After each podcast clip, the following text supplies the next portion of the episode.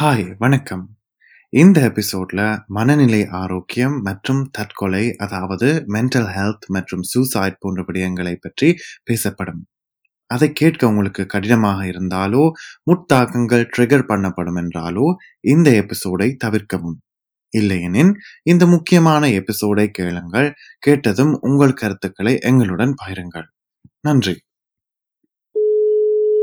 Hello, கேக்குதோ? Hello, கேக்குது. வணக்கம் ராம். வணக்கம் கஸ்தூரி, எப்படி இருக்கிறீர்? நான் நல்ல சுகமாக இருக்கிறேன், நீர் எப்படி இருக்கிறீர்? இன்னும் கொரோனா தான் ஆட்டி படைக்கிறாங்களே எல்லாரையும். ஆனா இங்கால கொரோனா முடியாட்டியும் அங்கால இன்னும் ஒரு விடியல் வந்திருக்குது. இப்ப இந்த வீக்கெண்ட் முடிவாயிட்டது. அமெரிக்காவினுடையதும், அதாவது யுஎஸ்ஏனுடையதும், உலகத்தினுடையதும் ஆன வரலாறும் அது வந்து எல்லாருக்கும் வட்ட வெளியிரண்டு தெரிஞ்சாலும் ஒரே ஒரு ஆள் வந்து அதுக்கு எதிராக நிற்கிறார். அந்தாலும் என்ன செய்யறதப்பா, சிலாக்க வந்து அவை பிறந்ததே ஆட்சி செய்யறதுக்கு தான் என்று நினைச்சு கொண்டிருக்கீங்க. அவை கருவறையிலேயே ஆட்சி செய்துதான் வந்திருக்கீங்க. அப்பா அவர் என்ன செய்ய போறாருன்னா, இப்ப கனதரம் இப்ப 400, 500, 600 அளவுல வந்து அங்க கேஸ் ஓடுதாம் இல்லோ. ஓம். அப்போ அவர் இப்படி எல்லாத்தையும் இழுத்து வச்சு ஒரு பிறகு அவன் அங்கால பெரிய கோட்டுக்கு எல்லாம் கொண்டு போய், இதை நான் காம்ப்ளிகேட்டட் அப்படிங்க படுத்த விரும்பல. ஆனால் அங்கே வந்து அவருக்கு சான்ஸ் இருக்குது ஒரு கூச்சைறதுக்குன்றதை தான் அவர் பெட் பண்ணி கொண்டு இருக்கிறார். அங்கே இழுத்து கொண்டு வந்து இந்த கொண்டு போய் கதைக்கிறதுக்கு அங்கே மட்டும் போகுமோ? அப்போ அது அப்பா அது நீர் போய் உங்களோட அம்மன் கோயில்கிட்ட தான் கேட்க வேணும். சரி மக்களே, எதுக்கும் பார்த்து கொண்டிருப்போம். முதல் மக்களுக்கு வணக்கம் சொல்ல மறந்துட்டேன். வணக்கம் மக்களே. வணக்கம் மக்களே. எல்லாரும் இன்னும் சுகத்தோடு இருக்கிறீங்கள் என்று நம்பிக்கொள்ளுறோம். கொரோனா வந்து ஓடிக்கொண்டு போகுது, என்ன செய்யறது? ஒரு பக்கம் என்னைய பொறுத்த வரைக்கும் நான் இதற்கும் சொல்லி ஆக வேணும். நாங்கள் இப்போ இந்த எபிசோட தொடங்க முதல் எங்கட பார்லிமெண்டால வந்து எடுத்த முடிவு எனக்கு பெருசா பிடிக்கல, அந்த கொரோனா லைட் என்றது.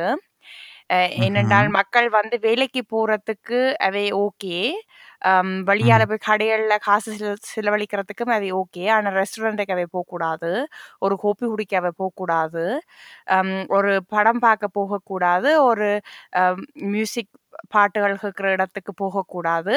ஆனால் அவை கடவுள்கிட்ட போகலாம், கடவுள்கிட்ட போய் கும்பிடலாம், வேலை செய்யலாம், சாப்பிடலாம், பாத்ரூம் போகலாம், குளிக்கலாம். உள்ளத்துக்கும் அவை சரி, மிச்சம் எல்லாம் அவை செய்யக்கூடாது. அண்ட் அந்த தடை விதித்தது வந்து எனக்கு பிடிக்கல. ஏனண்டா மார்ச் மாதம் வந்து அவை சொன்னதால் வந்து ரெஸ்டாரண்ட்காரர் எல்லாருமே கணக்க அந்த என்னென்னு சொல்கிறது இழப்புக்கள் கண்டு கொண்டவே. ஆனால் இல்லாட்டிக்கு அவை கணக்க மேசையில குறைச்சி அந்த திட்டங்கள் எல்லாத்தையும் சரிபடுத்தினவே தானே. அதெல்லாம் செய்த பிறகு கடைசி அங்கட அரசாங்கம் சொல்லுது, நீ என்னத்தான் செய்தாலும் எங்களுக்கு அது வந்து முக்கியம் இல்லை, நாங்கள் சொல்றதான் சொன்னது, நீ செய்யறதத்தான் நாங்கள் சொல்றதத்தான் நீ செய்ய வேணுமெண்டு திருப்பி அதுகள் எல்லாத்தையும் பூட்டி வைக்கிறது எனக்கு பிடிக்கவே இல்லை. பள்ளிக்கூடத்தில் வந்து எங்களோட பிள்ளைகள் எல்லாரும் இப்போ ஜெர்மனியில் எல்லாரும் நினைப்பினம் ஜெர்மனி வந்து ஒரு பெரிய ஒரு நாடு, நல்ல வசதி உள்ள ஒரு நாடுண்டு. ஆனால் எல்லாரும் வந்து ஒரு போர்வையை கொண்டு வந்து போத்து கொண்டு இருக்கணும். அவ்வளோத்துக்கு எங்களோட பள்ளிக்கூடத்துக்குள்ள அறைகள் குளிருது, ஜன்னல் திறந்து விட வேணுமென்றதால. அதெல்லாம் சரிப்பட்டது ஒரு சரியான முடிவா? இதெல்லாம் இப்படித்தான் செய்ய வேணுமான்றது எனக்கு இருக்கிற ஒரு பெரிய சந்தேகமான கேள்வி. நானும் அதை பற்றி யோசிச்சு நான் என்னென்றால், கூடுதலாக இந்த கொரோனா வைரஸ் வந்து பரவி கொள்வது ஆக்கள் தனிப்பட்ட ரீதியில கூடுறதுனால தான் அங்க தனிப்பட்ட ரீதியில கூடி தனிப்பட்ட விழாக்கள்ல கூடி இந்த வைரஸ் பரவுறதுனால இந்த எண்ணிக்கைகள் இப்படி ஓட்டிக்கொண்டு போகுது. என்னென்னா நீங்கள் டெஸ்ட் பண்ண போய்க்க வைக்க கேட்க இந்த தனிப்பட்ட ரீதியான விழாக்கள் என்னால பரவினதுன்றதான் தெரிய வருது. அப்ப நாங்க வந்து இந்த லாக்டவுன் செய்யறது வந்து ஒரு சிம்பாலிக்கா தான் இருக்குது. அதுக்கு என்னென்னு சொல்லலாம் தமிழ்ல, ஒரு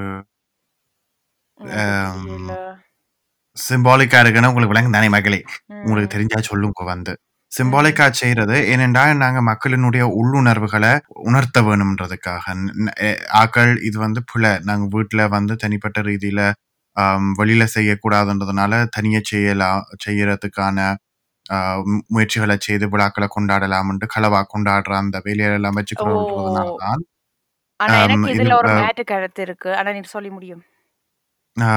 என்றதுனாலதான் இந்த வைரஸ் பரவிக்கொள்ளுது என்றத எத்தனையோ மில்லியன் கணக்கு மக்களினுடைய வியாபாரத்தின் தோளில தான் இந்த அச்சுறுத்தல் நடக்குது. ஏனென்றா இப்ப சினிமாக்கு போக கூடாது, இங்கால ரெஸ்டாரண்ட்ல போய் சாப்பிடக்கூடாது, அப்படி பப்ளிக் ஸ்பேஸ்ல வந்து மீட் பண்ணவே கூடாது என்ற மாதிரி கொண்டு வந்தாலும் கூட அது வந்து உணர்த்துறதுக்காக, நீ வந்து இப்படி பப்ளிக் ஸ்பேஸ்ல செய்யக்கூடாதுன்னா நீ வீட்லயும் செய்யக்கூடாது என்றதை உணர்த்துறதுக்காக. ஆனா மக்கள் என்ன செய்வீனும்டா, பப்ளிக் ஸ்பேஸ்ல கூட செய்யக்கூடாததை வீட்டுல ஒன்று வந்து செய் களவா செய்வீனும். ஸோ அதை கண்டிக்கிறதுக்காகத்தானே இந்த லாக்டவுன் லைட்ன்ற மாதிரி செய்யணும். ஆனா அது வந்து எத்தனையோ மக்களினுடைய வியாபாரத்தின் தோளில தான் நடக்கும். அதான் என்னுடைய கருத்து. அது அதை நான் கொஞ்சம் மறக்கல, ஆனா அதுல எனக்கு ஒரு சுகம் சொல்லிக்கொள்ள. ஏன் இப்ப தொடக்கத்துல கேட்டீர்தானே கஸ்தூரி எப்படி இருக்கிறீரண்டு, நானும் அந்த நெடியிலும் மனப்பாடம் பண்ணி வச்சு சொல்ற சொல் மாதிரி வசனம் மாதிரி நல்லா இருக்கிறேன்னு சொன்னனால நான் நீருப்ப இதை பற்றி கதைக்கத்தான் எனக்கு தெரியுது. நான் உண்மையாவே இந்த லாக்டவுன் லைட்ல வந்து கொஞ்சம் மனச்சோர்வு அடைஞ்சிருக்கிறேன்னு. ஏனென்றால் பள்ளிக்கூடத்துல வந்திருக்கிற பிள்ளைகளுக்கு வந்து இந்த விடயம் பெருசா விளங்குதில்லை. பள்ளிக்கூடத்துல நாங்கள் இடைவெளி விட்டு இருங்கோ, மாஸ்க போடுங்கன்னு சொல்றது அவைக்கு விளங்குதில்லை. பஸ்ஸுக்குள்ள ஏறிக்க நெருக்கடியான ஒரு பஸ்ஸுக்குள்ள தான் ஏறினா, அதுல வந்து ஆக்கள் தள்ளி தள்ளி நிக்க இயலாது, பெருசா இடம் விட்டு நிக்க இயலாது. ஆள் ஒரு ஆள் தும்பினண்டா மாஸ்க போட்டு இருந்தாலும் தும்மல் தும்மத்தான் வேணும் என. அப்ப இப்படியான இந்த நெருக்கடிகள் நடக்க அப்ப அதுக்கு கவர்மெண்ட் ஒன்றும் செய்யல. சும்மா பஸ்ஸுக்குள்ள வந்து 100 பேர் ஏறினா என்ன, 200 பேர் ஏறினா என்னன்னு விட்டுட்டு இருக்குது. ஆனா வகுப்பறையிலையும் எல்லாரும் சேர்ந்திருக்கலாம்னு சொல்லினா, ஆனா வெளியாலவே வந்து இந்த பிரேக் டைம்ல வந்து ஒரு பான் துண்டு சாப்பிடக்க கவர்மெண்ட் சொல்லுது, பான் துண்டை கெதி மழமளண்டு சாப்பிட்டு திருப்பி மாஸ்க் போடணும், இப்படி செய்யணும் அப்படி செய்யணும்ண்டு. அப்ப எனக்கு வந்து தெரியுது சரியான ப்ரெஷரா இருக்கு. என்ன பள்ளிக்கூடத்துல போய் படிப்பிச்சுட்டு வர செட்டியான கஷ்டமா இருக்கு. முன்னுக்கு நான் நின்று மாஸ்க் போட்டுக்கொண்டு அவ்வளவு மணித்தியாலம் 9 மணித்தியாலம், சில நேரங்க எனக்கு அரை மணித்தியாலம் தான் பிரேக் மாத்திரம் இருக்கும். அப்பவும் என்னால தண்ணி வெண்ணி ஒன்றும் குடிக்க இயலாது. படிப்பிச்சுட்டு வரைக்க திருப்பி வீட்டை வந்த பிறகும் வீட்டுக்குள்ளேயே இரு, வழியால போகக்கூடாது, ஒன்றும் செய்யக்கூடாது, உனக்கு ஃப்ரீ டைம் என்றது இல்லையென்று சொல்றதும் எனக்கு சரியென்று படையில நான் நினைக்கிறேன். நாங்கள் எல்லாரும் மக்கள் வந்து ஒரு பொறுப்புணர்ச்சி உடையவர்கள் தான். எங்களை வந்து இப்படி மோசமாக காட்டுறது சரியில்லை. 75% வந்து அவைக்கு தெரியாதாம் எங்கால இந்த கொரோனா பரவுதுண்டு. அப்போ ரெஸ்டாரண்டால தான் பரவுது, இல்லாட்டிக்கு காஸ்மெட்டிக்ஸால தான் பரவுதுண்டு இப்படி போய் சொல்றதும் எனக்கு பிடிக்கல. அதனால உமக்கு என்ற கோபம் தெரியுது, மக்களுக்கும் என்ற கோபம் தெரியுது. நான் வந்து எங்களோட அரசாங்கம் எடுத்த முடிவை வந்து உண்மையாகவே கனதரவை யோசித்து பார்க்குறேன். ஆனால் எனக்கு வேண்ட திட்டங்கள் விளங்குதும் இல்லை. அதை தவிர நான் அதை சப்போர்ட்டும் பண்ண விரும்பல. யா, நானும் அதில் ஒரு சிக்கலில் தான் இருக்கிறேன். நான் சொல்லிக்க இப்படி உங்களுடைய ஆக்ரோஷத்தெல்லாம் எனக்கும் தெரியுது. உண்மையான ஒரு செய்தி வழியில் வந்திருக்கேன் என்னென்னா, 70% மக்களுக்கு வந்து கொரோனா என்றதுனால உளவியல் பாதிப்பு ஏற்பட்டிருக்குன்னு சொல்லியிருக்கணும். அந்த ரீதியிலான் என்ற முறையும் எங்களுடைய இந்த பாட்காஸ்ட் எபிசோடினுடைய தலைப்புமாக இருக்குது. நாங்கள் தமிழர்களாக இருந்து, வெளிநாடுகள்ல புலம்பெயர்ந்த தமிழர்களாக இருந்து உளவியல் ஆரோக்கியத்தை பற்றி என்ன நினைக்கிறோம், அப்படி அதை எப்படி ஹேண்டில் பண்றோம் என்பதை பற்றி தான். உளவியல் ஆரோக்கியம் என்றால் மென்டல் ஹெல்த். நாங்கள் எங்களோட எபிசோடுக்கு போக முதல் நெடியிலுமே செய்கிற மாதிரி எங்களை பற்றி ஒரு உண்மையை சொல்லிக்கொள்வோம் மக்களே. அது எங்களுக்கு இப்போ தெரிஞ்சது தானே.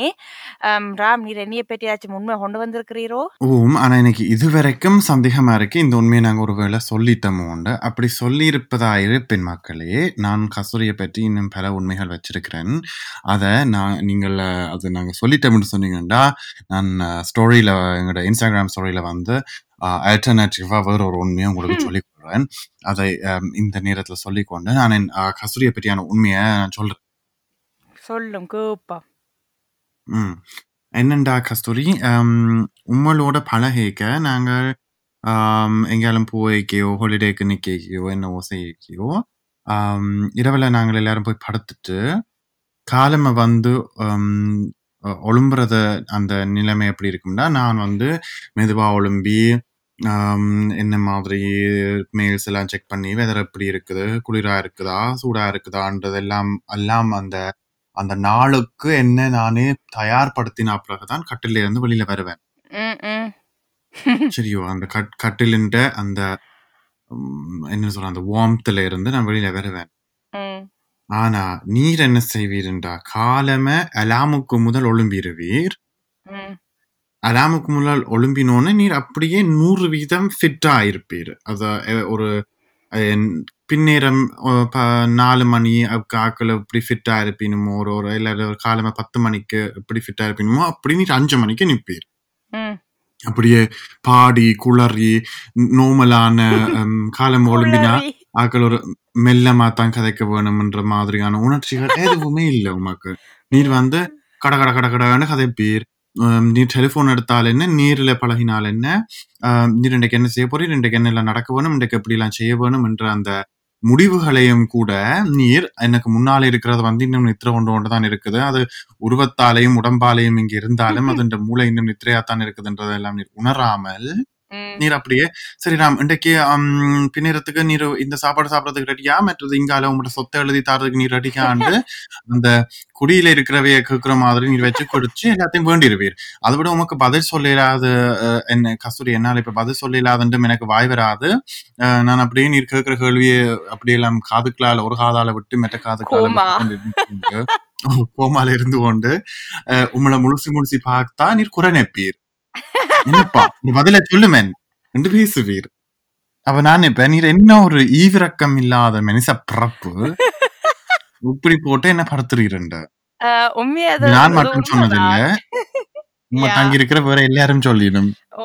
இன்றைக்கு காலம கூட நான் என் ஹஸ்பண்டோட ஒரு பான் துண்டு சாப்பிடிக்க நான் கதாதாத என்று கதைக்கிறேன். அங்காளி பக்கத்துல இருந்து மாத்திரம் ம் ம் ம் ரெண்டு பேர நான் சொன்னேன், ஐயோ கதைக்கு வேணப்பா, இங்க என்ன இது என்ன நடக்குது, இங்க நான் மாத்திரம் தான் கதைச்சு கொண்டு இருக்கிறேன்டா, தன் உடம்புல எனர்ஜியே இல்லை என்று சொல்லி செலவெல்லாம் வள தொடங்கிட்டு என்ன அப்ப புதுவிதமா கதையுங்கோ வேணப்பான்னு எல்லாம் நீர் கூப்பிட தொடங்கிட்டீரோ? இல்ல இல்ல நான் வந்து இப்படி மாதிரி இஞ்சிருங்கோ என்று மீனா கூப்பிட்ட மாதிரி மீனாவை கூப்பிட்டாத அப்படி நான்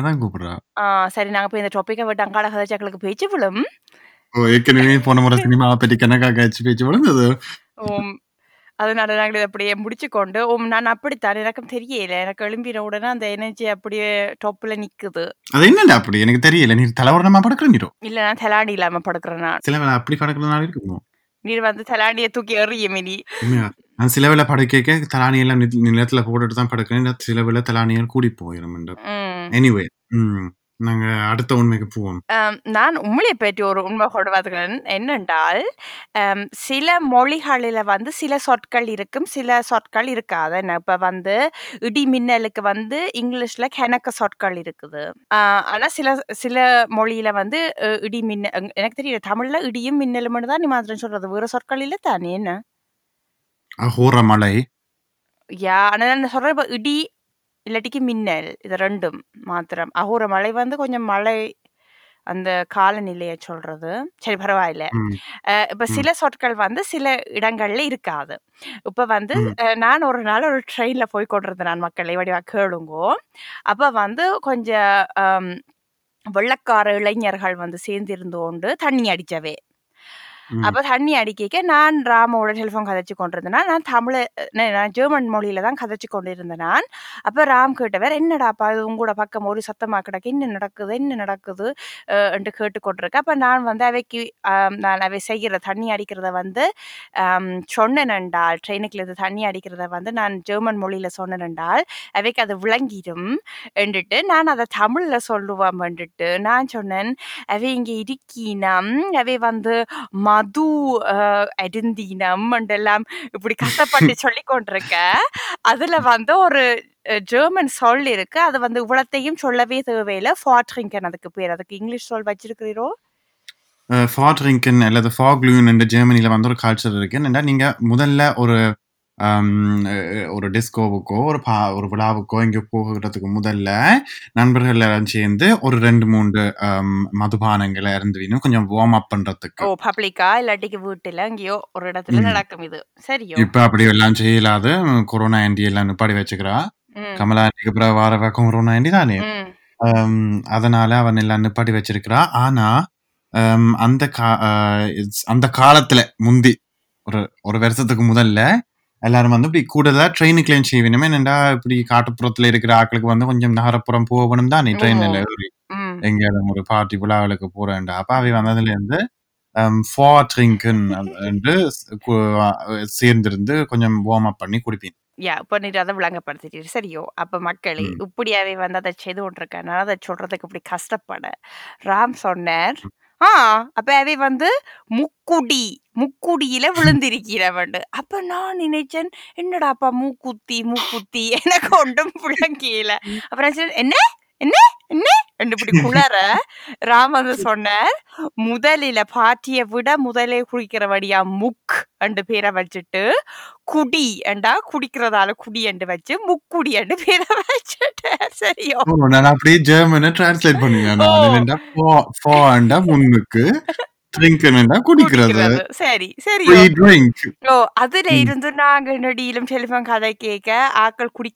இல்லையோ நாங்க நடையில முக்குடி சைட்குடி பின்குடி என்றுதான் கதைக்கிறது பேந்து. இண்டைக்கும் ஒரு எங்களோட வீட்டை வந்து ஒரு ஆள் எங்களை சந்திக்க வந்தவர், அவருக்கு வந்து ஜெர்மனியில வந்து ஒரு மருந்து இருக்குது, அந்த மருந்துன்ற ஒரு 3 எழுத்து பேர் தான் அவருக்கு இருக்குது.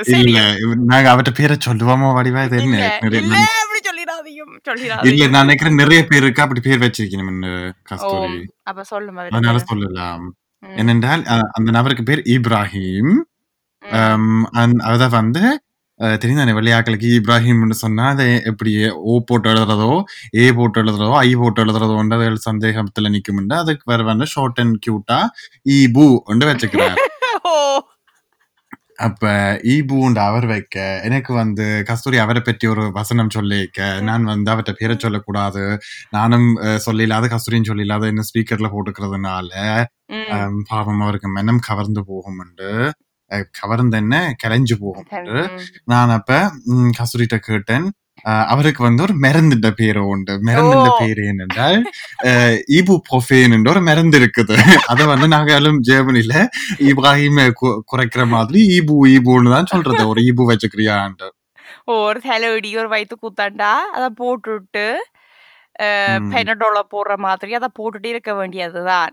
சரியோ அப்ப இத கோக்கு என்னக்கு தாங்க இல்லாம போட்டுது. அப்படி ராமன் அந்த மூளை பேருங்க மக்களே இப்படி எல்லாம் யோசிக்குது. ஏனென்றால் நான் வந்து நினைப்பேன், நான் எனக்கு வந்து இப்படி யாராவது சொன்னா நான் ராமட்டோட என்ன சொல்லுவேன் ஈனா பூவென்னாவோ வெட்ட பேருன்றுதான் எனக்கு சொல்ல வரும். ஆனா ராம் வந்து உடனே அங்க தொட்டு இங்க தொட்டு இப்படி எல்லாம் சுத்தி வளைக்கி யோசிப்பார். அது வந்து உண்மையாவே ராமுட்ட இருக்கிற ஒரு திறம். நன்றி அப்பா. எனக்கு வந்து எங்க அம்மாவோட நான் தங்கச்சியோடையும் எல்லாரும் எங்க குடும்பத்தோடையும் நான் அந்த விளையாட்டு விளையாட ஒரு ஆறு ஒரு ஊர் ஒரு பேர் சொல்லுவேன்.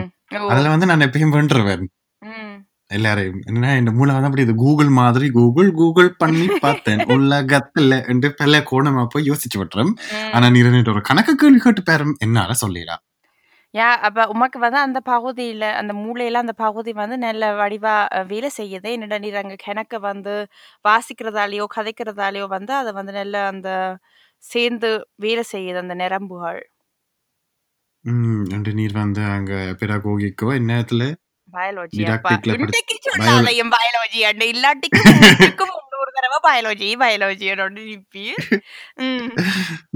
சரியா. அப்ப மூளை சம்பந்தப்பட்டதாகவே நாங்கள் தொடர்ந்து போவோம். மூளை வியாதிகள் உளவியல் ரீதியான ஆரோக்கியம் உளவியல் ரீதியான வியாதிகள் என்றதை பற்றி எங்களுடைய தமிழ் சமுதாயத்தில் இருக்கிற நாங்கள் ஜெர்மனிலேயோ புலம்பெயர் நாடுகளிலேயோ இருக்கிற நாங்கள் என்ன நினைக்கிறோம் என்றதை பற்றி பேசிக்கொள்ளலாம். கஸ்தூரி உங்களுடைய அபிப்பிராயம் என்ன? என்னைய பொறுத்த வரைக்கும் இல்லாட்டிக்கு நான் ஒரு சின்ன குட்டி கதை ஒன்று சொல்கிறேன் மக்களே, நீ மன்னிச்சு கொள்ளுங்கோ. காலை நிட்டு கூட அவ்வளோத்து கும்பிட்ற கதை சொல்லாட்டிக்கு எனக்கு வார்த்தை வராது. முன்னே நான் ஒரு இள வயதில் இருக்கேக்க, ஒரு 13-14 வயதாக இருக்கேக்க, எனக்கு வடிவா தெரியாது. ஆனால் ஒரு கிட்ட ஒரு இருந்த ஒரு மாமா வந்து தற்கொலை செய்துட்டார். அப்ப அவர் தற்கொலை செய்துட்டாருன்றது வந்து எல்லாருக்கும் தெரியும். அப்ப அவர்கிட்ட வந்து என்ன அந்த இறுதி சடங்கு நடந்து கொண்டு இருக்கீங்க. அப்ப ஆக்கள் டெலிஃபோன் கதைக்கிறவே முந்தி வந்து அதுதான் கூட. இப்ப ஸ்கைப் அதுகள் வாட்ஸ்அப் பண்ற மாதிரி எல்லாம் இல்ல. அப்ப ஒரு ஆள் இறந்துட்டாரோ இல்லாட்டிக்கு ஒரு ஆளுக்கு சாமர்த்திய சடங்கோ இல்லாட்டிக்கு பிறந்த நாளோ அப்ப டெலிஃபோன்ல தான் இதை பகிர்ந்து கொள்றது.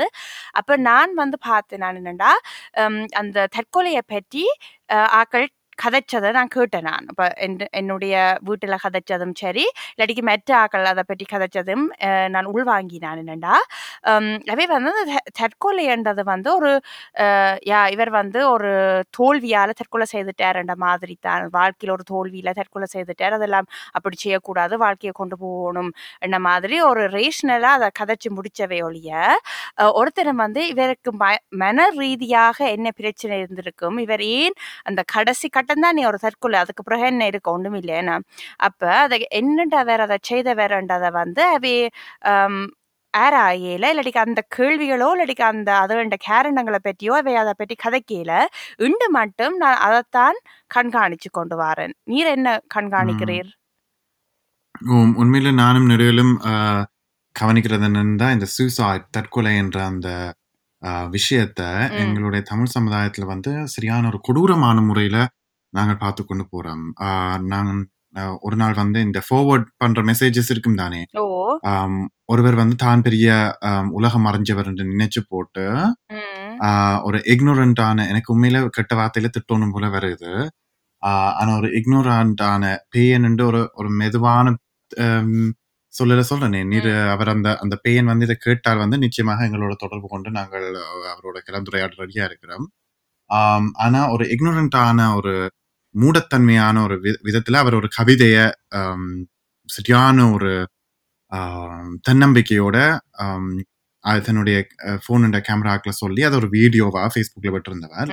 அந்த கவிதையினுடைய சாராம்சம், அதாவது எசன்ஸ் என்னென்றால் கரு என்னென்றால் தற்கொலை செய்யறவை வந்து கோழைத்தன்மையானவர்கள், அவை வந்து தங்களுக்கு சுத்தி இருக்கிறவை எல்லாரையும் கவனிக்காம தற்கொலை செய்யணும், வாழ்க்கையை எடுத்து போராடுற அளவுக்கு அவைக்கு வைராக்கியம் இல்ல என்ற மாதிரியான தன்னம்பிக்கை இல்ல, வைராக்கியம் இல்ல என்ற ஒரு கருத்தை தான் அவர் சொல்லி முடிச்சவர். அது வந்து சரியான கொடூரமான விஷயம். ஏனென்றா தற்கொலை என்ற ஒரு முடிவு வந்து ஒரு ஃபைனலான முடிவு. நிறைய ஆட்கள் போராடி பார்த்தா பிறகு ஒருத்தன் வந்து ஒரு சின்ன பிரச்சனை வந்தோன்னு ஓகே ஆடி தற்கொலை என்று நினைக்க மாட்டான், நினைக்க மாட்டார்கள் யாரும்.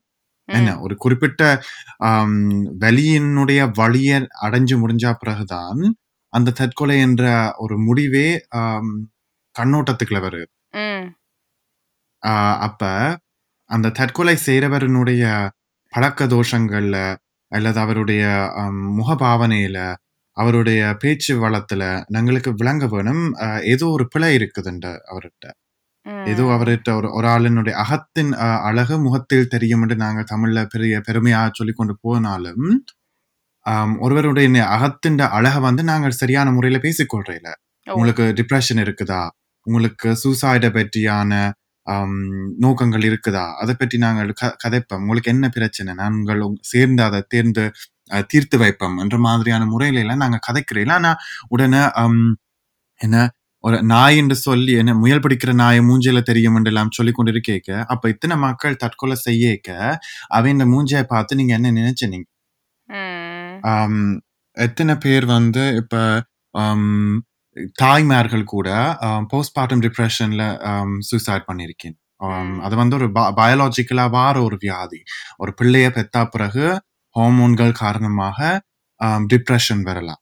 அந்த டிப்ரெஷன் வந்தால் அப்படி ஒரு டிப்ரெஷன் ஒரு ஆளுக்கு இருக்குது என்றதை நாங்க அறிஞ்சு அவருடைய மனதில் இருக்கிற பாரத்தை குறைக்கிறதுக்கு பதிலாக அவர் சூசைட் பண்ணிட்டார், அவர் வந்து தற்கொலை செஞ்சுட்டார் என்று அந்த ஆளை போட்டு பழிக்கிறதும், தற்கொலை என்ற அந்த ஒரு கருவையே நாங்கள் கூடாத விஷயம் என்று சொல்லி அதை தற்கொலை செய்யறவைய பழிக்கிறதுக்கு பதிலாக தற்கொலை செய்ய ஒருவர் தற்கொலை செய்யும் வரைக்கும் வரும்போது அவனை சுற்றி இருந்த மக்கள் என்ன செய்தவை என்றதை கேட்காம இருக்கிறோம்ன்றது வந்து எப்பயும் எங்கள்ல இருக்கிற பழியை நாங்க தள்ளி போடுறதுக்கான ஒரு வழி என்றுதான் நான் நினைக்கிறேன். உண்மையில அந்த கவிதையை வாசிச்சுட்டு நான் அதுக்கு காமெண்ட் எழுத இருந்த நான், ஆனால் அந்த காமெண்ட் எழுதிக்க அதுதான் எனக்கு ஆகலும் கஷ்டமா இருந்தது. வேற ஆக்களும் இதை பற்றி காமெண்ட் எழுதியிருந்தார், ஆனால் அந்த கவிதைய சொன்ன நபர் மற்றவைய சிம்பிளா முட்டாள் உனக்கு ஒன்றும் தெரியாது என்று சொல்லிட்டு விட்டுட்டார்.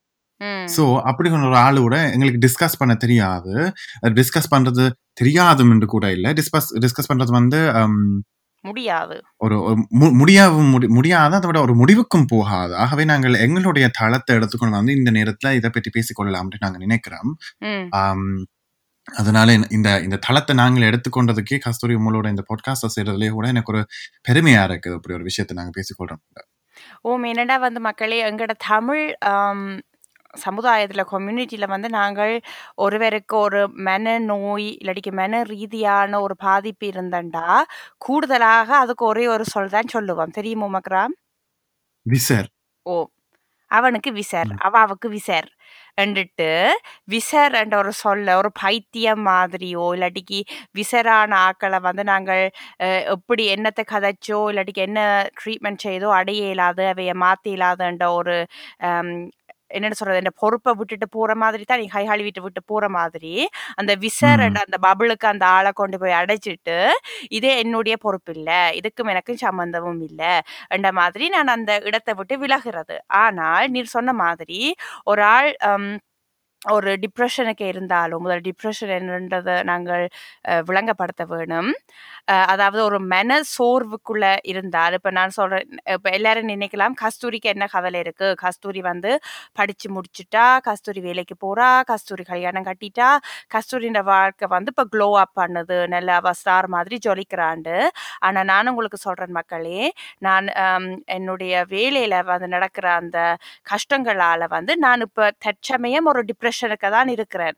அதுக்கு அர்த்தம் கஸ்தூரி நாளண்டைக்கு சூசைட் பண்றது இல்ல, ஆனால் எனக்கு தெரியுது நான் ஒரு மனச்சோர்வுக்குள்ள இருக்கிறேன். அது என்னுடைய என்னைய சுத்தி இருக்கிற ஆக்களுக்கு தெரியுது, எனக்கு எனர்ஜி கொஞ்சம் குறைவா இருக்குது, எனக்கு ஒரு சின்ன விஷயம் நடந்த உடனே நான் வந்து மனம் சோர்வடைகிறேன், மனம் தளறி போறேன், அப்படி எனக்கு தெரியுது. ஆனா அது எனக்கு தெரியறதுக்கு காரணமும் நான் வந்து இந்த டிப்ரெஷனை பற்றி எனக்கு வாசிச்சிருக்கிறேன், எனக்கு அதை பற்றி கொஞ்சம் தெரிஞ்சதால தான் எனக்கு அந்த என்னுடைய உணர்ச்சிகளை கேட்டகரைஸ் பண்ண தெரியுது.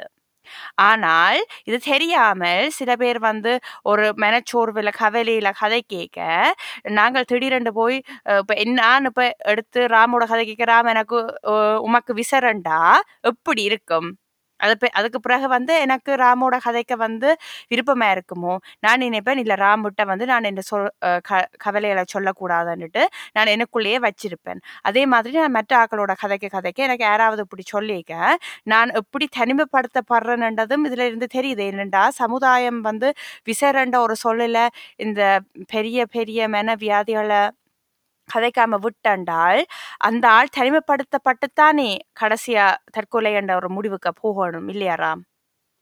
நாங்கள் எல்லாருமே எங்களுடைய உளவியல் வியாதிகளோடையும் உளவியல் பாதிப்புகளோடையும் தனியத்தான் இருக்கிறோம். நாங்கள் அதை பற்றி பேசிக்கொள்றது இல்லை, பேசப்பட்டாலும் அது சிறுபான்மைப்படுத்தப்படுது.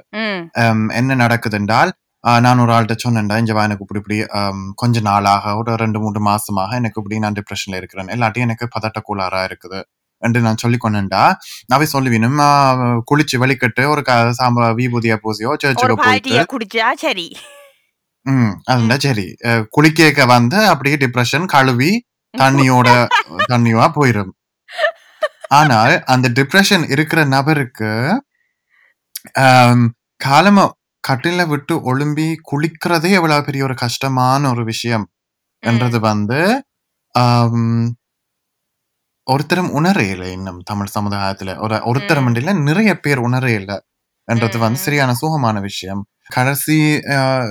கடந்த வருடத்துல வந்து 2-3 தமிழ் இன்ஃப்ளூயன்சர் வந்து தங்களுடைய இந்த உளவியல் ரீதியான வியாதிகளை பற்றி ஓப்பனா பேசிக்கொண்டு இருந்தாலும் அந்த பேச்சு வார்த்தைக்கு இடம் கணக்கா இருக்கையில அந்த அதை வந்து ஆனா நாங்க உண்மையில அந்த இடத்தை வகுக்க வேணும், அந்த இடத்தை கொடுக்க வேணும். ஏனென்றால் ஒரு இனமாக நாங்கள் இதை வந்து நாங்கள் எங்களுடைய போன சீசன்ல எபிசோட் 7 என்று நினைக்கிறோம் பேசிக்கொண்ட நாங்கள் ஒரு இனமாகவே நாங்கள் மனநிலை வியாதிகளுக்கு பிரேடெஸ்டினேட் என்று சொல்லுவோம். என்னென்று சொல்றது தமிழ்ல, அது முன்குறிக்கப்பட்டிருக்கிறோம் நாங்க. ஏனென்றால் ஒரு புலம்பெயர்வு, இடம்பெயர்வு, அகதி வரலாறு இருக்கிற இனத்துல இருக்கிற யாருக்குமே மனம் வந்து அல்லது உளவியல் ரீதியான ஆரோக்கியம் வந்து 100% இருக்கக்கூடியது வந்து சரியான குறைவு. என்னென்ன நீர் பட்ட சிக்கல்கள் எல்லாம் உமக்கு ஏதோ ஒரு விதத்துல ஒரு பாதிப்பா இருக்க வேணும். ஒரு ஆள் வந்து சாகிறத நீர் கண்ணால பாத்திருந்தால் அது வந்து எந்த ரீதியிலும் உமக்கு மனதை ஆரோக்கியமா விட்டு இருக்காது, ஏதோ ஒரு பாதிப்பு அதுல இருக்கும். ஒரு இடத்துல இருந்து ஒரு இடத்துக்கு புலம்பெயர்ந்து போகைக்க ஹாலிடேக்கு போற மாதிரி எல்லாம் வடிவா பேக் பண்ணி கொண்டு அம்மா அப்பா ஆட்டுக்குட்டியோட போறல தானே. எங்க போறமென்று சில பேருக்கு தெரியாது, என்ன செய்ய வேண்டுமென்று தெரியாது, சொன்னதை கிளிப்புள்ள மாதிரி செய்யற ஆக்களும் இருக்கினம். பிள்ளையான ஒரு விசாவிலையோ இல்லாட்டி பிள்ளையான ஒரு பாஸ்போர்ட்லயோ எங்கேயோ ஃப்ளைட்டுக்குள்ள ஏறிட்டு பாஸ்போர்ட்டை கிழிச்சு போட்ட ஆக்களும் இருக்கினம். ஆனா அதை ஏன் கிழிச்சு போட வேணும், எங்க நான் போக போறேன், அங்க போன பிறகு அந்த நாட்டு சட்டத்திட்டங்கள் என்ன, எனக்கு இருக்கிற உரிமைகள் என்னன்னு தெரியாமல் அங்க ஒரு ஏஜென்சிக்காரர் சொன்னதால அதை செய்துட்டு மன படி என்ன ஒரு சொல் மன பதட்டத்தோட தானே அவ இருக்கினம் கடைசி மட்டும். அப்ப அதுவும் வந்து ஒரு சும்மா மனப்பதட்டம் இல்ல தானே. என்னண்டா மேடையில ஏறதுக்கு முதல்ல இருக்கிற மனப்பதட்டமா இல்லது ஒரு ஒரு சின்ன ஒரு டெஸ்டா செய்யறதுக்கு முதல்ல இருக்கிற மனப்பதட்டம் மாதிரி இல்ல, வாழ்க்கை உயிர் சம்பந்தப்பட்ட மனப்பதட்டம். நீங்கள் இருக்கிற அந்த கொண்டெய்னர் எந்த நிமிஷத்திலையும் கடலுக்குள்ள மூழ்கிச்சாகலாம் அல்லது நீங்கள் வந்து அமைக்காரனால பிடிபடலாம், அவன் வந்து உங்களை சுட்டு சாக்கொள்ளலாம். உயிர் சம்பந்தப்பட்டதான மனப்பதட்டம் அது அது வந்து கிழமை கணக்காக இருக்கும். நீங்க ஒரு ஒரு அகதி பிரயாணம் வந்து ஒரு ஃபிளைட் இறங்குறது வந்து ஒரு ஒரு விதமான அமைதி அகதி பிரயாணம். ஆனா எத்தனையோ பேர் வந்து கொண்டெய்னருக்களாலையும் கடத்தப்படுற வேனுக்களாலையும் வந்திருக்கேன்.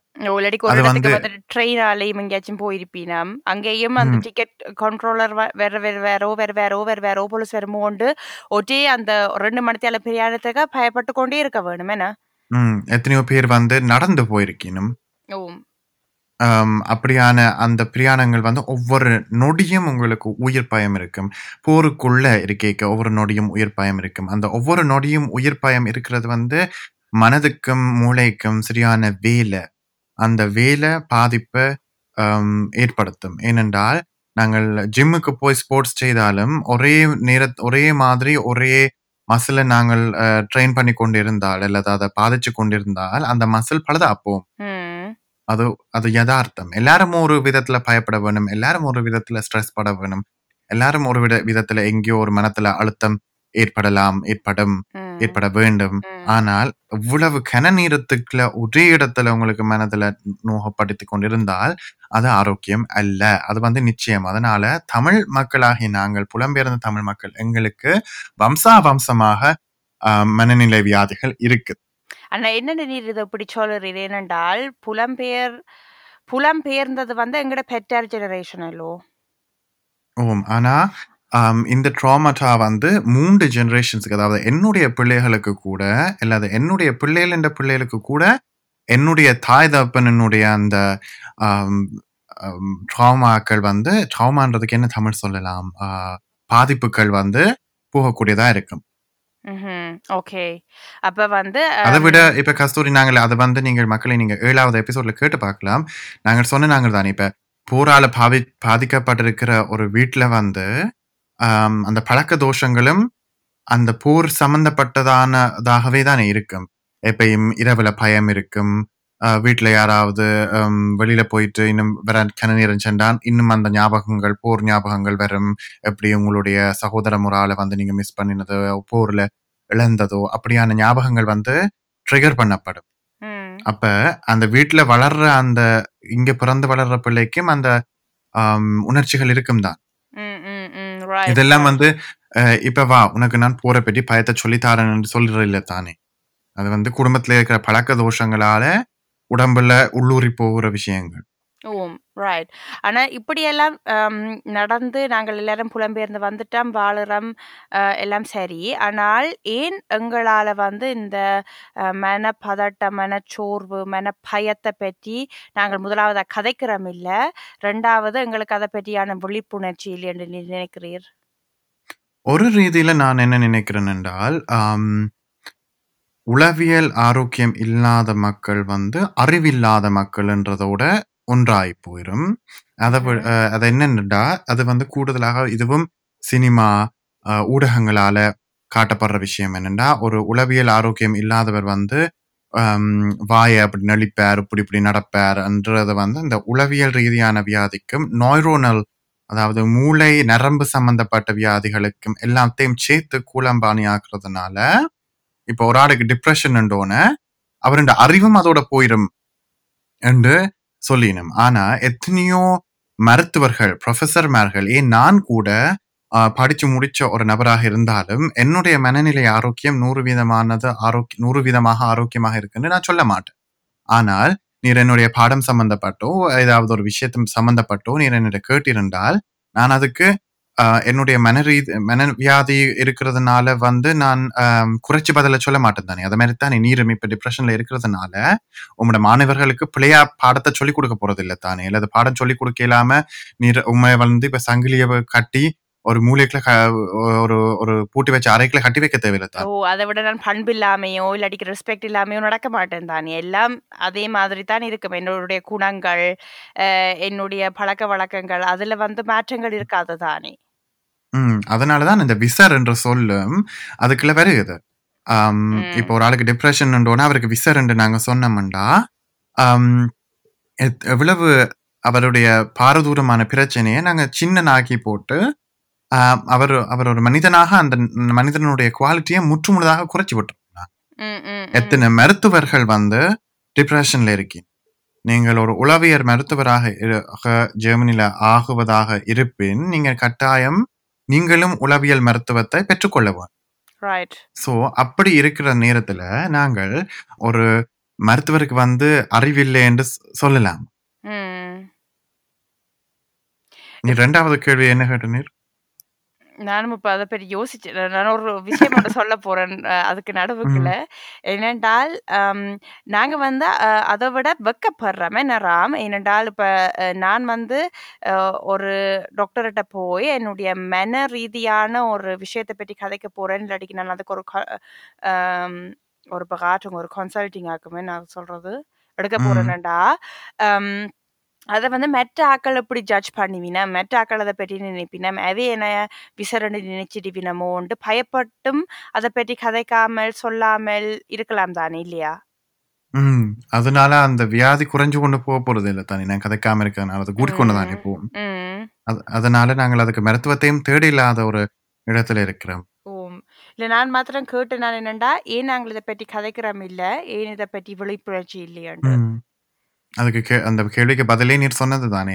அதை விட நானும் உண்மையில சொல்ல போனா என்னுடைய பெற்றாரோட நான் இதை பற்றி கதைக்கிறதுக்கு தயங்கினாலும் என்னுடைய டாக்டரோட நான் கதைப்பேன். ஆனா எனக்கு மனநிலை ரீதியான ஆலோசனை வேணும், எனக்கு மருத்துவம் வேணும், அதுக்கு நான் டாக்டர்கிட்ட போய் சொல்ற அளவுக்கு என்னுடைய வீட்டுக்குள்ள கதைக்க மாட்டேன். ஏனென்றால் நாங்கள் இன்னும் சில குறிப்பிட்ட பழைய விதமான விழுமியங்களை பிடிச்சு கொண்டிருக்கிறோம்ன்றதுனால தான். ஆனா இப்ப நான் என்ன பழகி கொண்ட நானுண்டா இந்த பாட்காஸ்ட்ல கூட நாங்கள் திறந்து ஓப்பனாக அதை பற்றி கதைச்சால்தான் அதை பற்றி இருக்கிற பிழையான அபிப்பிராயங்கள் இல்லாமல்.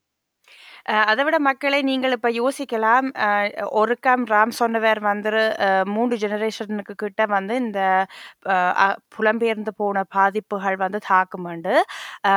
இன்னும் ஒரு விடயம் ஒன்று இருக்குது, அது நான் ஒரு ஆசிரியராக இப்போ பார்த்து கொண்டு வரேன். முந்தி நான் ஒரு மாணவியாகவும் இந்த பயங்களை எதிர்கொண்ட நான் என்னன்னா, நாங்கள் இப்போ ஜெர்மனியை எடுத்துக்கொள்ளுவோம். இங்கே புலம்பெயர்ந்து வந்த பெற்றார்களுக்கு கூடுதலாக இங்கத்து படிப்பு சிஸ்டம் தெரியாது. அவை நல்ல படிப்பு படிச்சிருப்பினம் ஊரில், அவைக்கு அங்கே இருக்கிற மெதடுகள் எல்லாம் நல்லா தரவாக தெரிஞ்சாலும் இங்கே இருக்கிற சட்டத்திட்டங்கள், இங்கே இருக்கிற சிஸ்டங்கள், எந்த பள்ளிக்கூடத்துக்கு பிறகு எந்த பள்ளிக்கூடத்துக்கு போகலாம், அதுக்கு பிறகு பல்கலைக்கழகத்தில் என்னென்ன ஆப்பர்ச்சுனிட்டி இருக்குது, அரசாங்கம் எப்படி பண உதவி செய்யுது, அப்படியான விஷயங்களை தெரியாமல் இருந்துமே அவற்ற பிள்ளைகள்கிட்ட இருந்து கூடுதலாக எதிர்பார்ப்பினம். ஒரு 99% பெற்றார் எதிர்பார்க்கிறோம் என்று நான் இப்போ சும்மா ஒரு புள்ளி அடிப்படையாக வைக்கிறேன். அவை ஒரு பட்டப்படிப்பை படித்து முடிக்க வேணும்ன்றது தான் எங்களோட பெற்றாருக்கு இருக்கிற ஒரு ஆதங்கமும் ஒரு ஆசையும். அப்ப அந்த பிள்ளை இப்ப பெருசா குடும்ப ரீதியாக அந்த அந்த நேரத்துல இப்படியான சப்போர்ட்டுகள் இல்லாட்டிக்கு தானா தான் யோசிக்குது, ஓகே நான் இப்ப அபிட்டுவா முடிச்சுட்டேன், 12ஆம் வகுப்பு முடிச்சுட்டேன், இனி நான் என்ன படிக்க போறேன், இனி நான் அந்த படிப்புக்காக என்ன சர்டிபிகேட்டுகள் எல்லாம் அங்க கொடுக்க வேணும், எப்படி நான் அதை பதிய வேணும், எத்தனை தடவை நான் கிளாஸுக்கு போக வேணும், எந்த பாடத்துல நான் ஒர்க்காம் ஃபெயில் விடலாம், எந்த பாடத்துல நான் ஃபெயிலே விடக்கூடாது, நான் எப்படி வேகமாக படிக்கலாம், எங்க இருந்து எனக்கு ஸ்காலர்ஷிப் வரும், இந்த பெரிய பெரிய முடிவுகளை அந்த பிள்ளை தனியத்தான் எடுக்க வேணும். அந்த பிள்ளைக்கு கூடுதலாக குடும்பத்துல இதை பற்றியான ஒரு விளக்கம் இல்லாதபடியா அந்த பிள்ளை தனியத்தான் அந்த விடயங்களை எடுத்து செய்ய, நான் ஏதாச்சும் பிள்ளை விட்டுடுவேனோ என்ன, நான் பிளவிட்டா இப்போ நான் 3 வருஷம் கூட நேரம் படிக்க வேணுமென்றால் கூடுதலாக எங்களோட பெற்றார் நீ 3 வருஷம் என்ன 6 வருஷம் கூட எடுத்து படித்தாலும் பரவாயில்ல, நீ கடைசியாக படித்து முடிக்கிறதா எங்களுக்கு முக்கியமெண்டே எத்தனை பெற்றார் சொல்லுவீனா. அதை விட நாங்கள் எதையும் ஒரு பிரச்சனையை சொன்னோம்டா எனக்கு இப்படி அங்கே காசு எடுக்க கஷ்டமா இருக்கு, இல்லாட்டி இந்த இதில் நான் ஃபெயில் விட்டுட்டேன், நான் இன்னும் ஒரு செமஸ்டர் கூட படிக்க வேணும்னு சொன்னால் எங்களுடைய பெற்றாருக்கும் தெரிஞ்சது பக்கத்து வீட்டு திவ்யா அப்படி படித்தது, மேல் வீட்டு வித்யா அப்படி படித்ததுன்றது தானே. அப்போ நாங்கள் படிக்கிறது சுத்தமாக வெவ்வேறு பாடங்கள். ஆனால் வித்யா அது 2 செமஸ்டரில் படிச்சு முடிச்சுட்டுது என்று வித்யாண்ட அம்மா சொன்ன கதையை வச்சுத்தான் எங்கட அம்மா அப்பாக்களும் இட போடைக்க அதுவும் இன்னும் ஒரு கூட ஸ்ட்ரெஸ்ஸா இருக்கும். அதனால இந்த பிரச்சனைகளை நாங்க வீட்டுக்குள்ள கதைக்கவே பண்ணாம இருக்கிறோம், கதைக்காமலே விட்டுறோம். அதை விட ஒரு 12ஆம் வகுப்பு படிக்கிற ஒரு மாணவியோ மாணவனோ ஒரு 18 வயதுக்கு உட்பட்ட ஒரு ஆளா தானே இருப்பினாம. நான் அப்பவே இளம் வயதுல நான் என்ன ஆக போறேன், கடைசியா இந்த பென்ஷன் மட்டும் என்ன வேலை செய்ய போறேன்னு ஒரு முடிவு எடுக்கிறதும் சரியான ஒரு கஷ்டமான ஒரு விடயம் தானே. ஏனென்றால் ஊரில் சில நேரங்கள் 4 ஜாப்ஸ் இருந்திருக்கும், அதைத்தான் ரேண்டமா எல்லாரும் செய்து கொண்டு இருப்பினாம். ஆனா இங்க ஒரு பெரிய படிப்பு எடுத்தா அந்த படிப்புக்குள்ள ஒரு படிப்பு, அந்த படிப்புக்கு ஒரு குட்டி படிப்பு, அதுக்குள்ள திருப்பி ஒரு சைட் படிப்பு, அங்கால பேருந்து ஒரு முக்கோண படிப்புண்டு எத்தனையோ விதமான ஆப்பர்ச்சுனிட்டியை வச்சிருக்கிறேன்.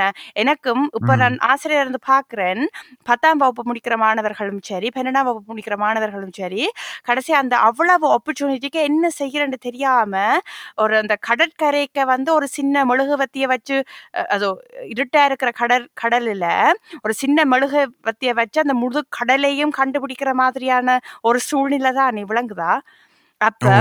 அதுதான் ஒரு ஷூலேஸ் கட்ட தெரியாத பிள்ளைகிட்ட போய் இஞ்சவா நீ நீ சாகும் வரைக்கும் எந்த வேலையை செய்ய போறேன்றத போய் தேர்வு செய்யண்ட எப்படி இருக்கும். அப்ப அதை வேற ஒரு அந்த அந்த மனப்பதட்டம், அந்த சரியான முடிவெடுப்பேனா, நான் 50 வயது ஆகிக்கையும் இப்போ 17 வயசுல எடுத்த முடிவை சரியான நினைப்பேனாண்டு இவ்வளவு கணக்க கவலைகளோட சோகங்களோட தானே அந்த முடிவுகளையும் எடுக்கிறது. அதாவது சோகங்கள்ண்டு நான் இப்போ இதை ஃபுல்லாக நெகட்டிவாக சொல்ல வெளியில சில பிள்ளைகளுக்கு தெரியும் அவ என்ன படிக்க போயின மட்டிலடிக்கு பெற்றாரும் ஒரு விடயத்துல அவைக்கு ஊன்றுகோலா இருப்பினாம்.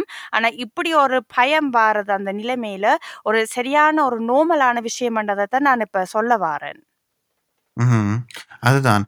ஆனா அதே நேரத்துல இவ்வளவு முயற்சிகளுக்கு இடம் இருக்கேக்கையும் இவ்வளவு தேர்வுகள் இருக்கேக்கையும் அங்க ஒரு இடத்த போனா உன்னிட்ட இந்த இடத்துல மார்க்ஸ் குறைவு, நீ உன்னுடைய நீ நினைச்ச இந்த தொழில செய்யலாது, உனக்கு இங்கால நீ இந்த கோர்ஸை செய்யல, அதனால நீ வாழ்க்கையில இதை செய்யறதையே நீ யோசிக்கலாது என்ற மாதிரியான முடிவுகளும் வரைக்க அதுவும் கூட திடிப்புண்டு அந்த சின்ன வயதுல பாதைகள் மாறிக்க சரியான மனத்துக்கு பாதிப்பா இருக்கும். ஆனா அது அவ்வளவு பாதிப்பையும் இந்த இளைஞர்கள், அதை விட புலம்பெயர் நாட்டு இளைஞர்கள் கூட இன்னும் கஷ்டமாக எதிர்கொண்டு கொண்டிருக்கணும் தனியே.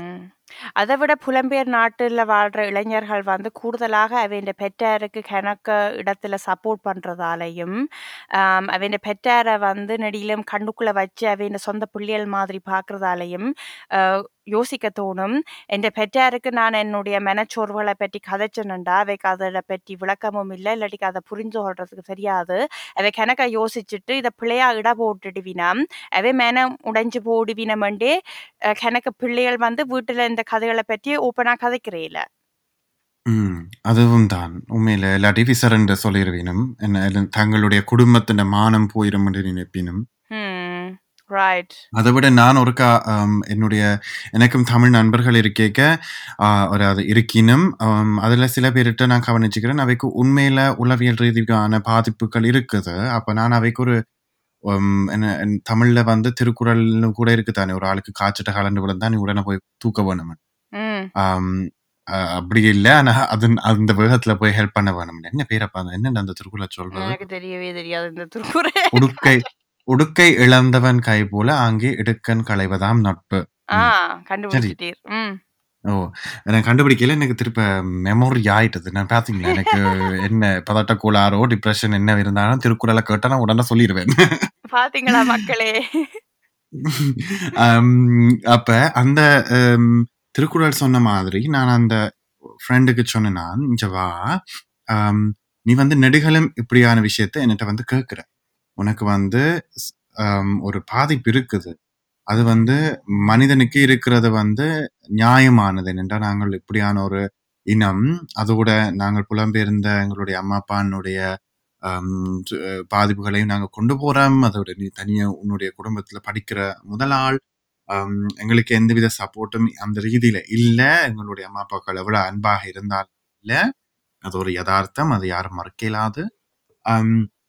அதனால நீ போய் உன்னுடைய பல்கலைக்கழகத்துல இருக்கிற அந்த மனநிலை ஆலோசனை சென்டர்ல உதவிய நாடு என்று அந்த நபர் என்னட்ட சொன்னார்.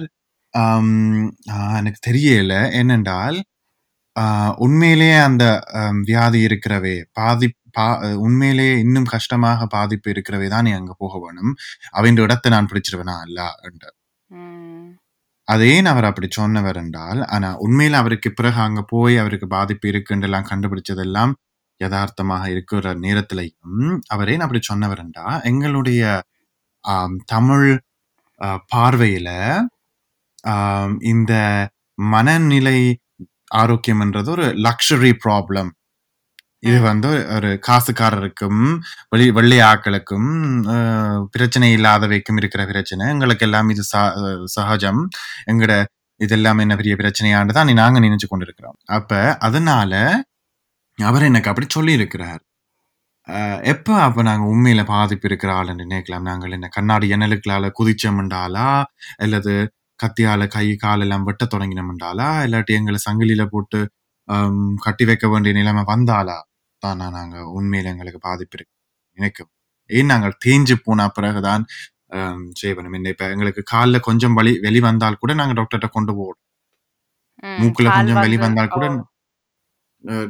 கூட டாக்டர்கிட்ட ஓடுறோம், இல்லாட்டி கொஞ்சம் இருமினோனே கொரோனான்னு நினைக்கிறோம், ஏன் நாங்க மனநிலை ரீதியான வியாதிகளுக்கு அப்படி நினைக்க. ஏன்னா அதை நாங்கள் அடியிலேயே அதுக்கு ஒரு ட்ரீட்மெண்ட் எடுக்கக்கூடாது, அது சின்னமா இருக்கையே நாங்கள் அதை ட்ரீட்மெண்ட் பண்ணினோம்னால் அது பெரிய பெரிய விளைவுகளுக்கும் கொண்டு போகாது தானே. அதுதான். ஆனால் நாங்கள் வீட்டில் சொன்னோம், இப்போ நான் கூட என் வீட்டில் சொன்னோம்னா எங்கள் வீட்டில் சொல்லுவீனும் இதெல்லாம் என்ன பிரச்சனையா, இதை நீ யோசிக்கிற என்று ஒரு ஓகே எனக்கு ஆங்ஸைட்டி நிறைய இருக்குது, ஒரு சின்ன விஷயம் ஒன்று கூட நான் தொடங்க இருந்தேன்னா நான் அதை பற்றி கணக்கா யோசிப்பேன், பிள்ளையான முடிவு எடுத்துருவேனா அப்படியான ஒரு நான் டிஸார்டர் என்று கூட சொல்ல மாட்டேன், என்னென்னா டிஸார்டர் என்ற ஒரு நெகட்டிவான சொல், ஆனா அது ஒரு நிலைமை எனக்கு இருக்கிறது. அதோட நான் மனநிலை ஆலோசகர்கிட்ட போயெல்லாம் அதுக்கான தெரப்பியை நான் எடுத்துக்கொண்டிருக்கிறேன். அதனால எனக்கு அந்த நான் அப்படியான ஒரு யோசனைக்கு இறங்கக்கூடிய ஆளுன்ற அந்த இதை வச்சுக்கொண்டு நான் அதுக்கேற்ற மாதிரி நடமாடுறேன். ஆனால் அதை பேசும்போது சொல்லும்போது எனக்கு இப்படி இருக்குது, அதனால நீங்கள் எனக்கு இதை சொல்லி ட்ரிகர் பண்ணாதீங்க தமிழ் சமுதாயங்களுக்குள்ள சொல்லிக்க, இதெல்லாம் ஒரு விஷயமா எங்களுக்கு நாங்கள் பங்கருக்குள்ள இருந்துட்டு வந்தனாங்க, அதை கண்டு நாங்க இதை கண்டு நாங்கள்னு சொல்லும் போது, எனக்கு இருக்கிற பிரச்சனை உண்மை இல்லை, நீ பங்கருக்குள்ள இருந்து போட்டு இல்லாட்டி சுட்ட அதை கண்ணால பார்த்தா மாத்திரம்தான் அது உண்மையில ஒரு பிரச்சனைன்றது மாதிரி வருது.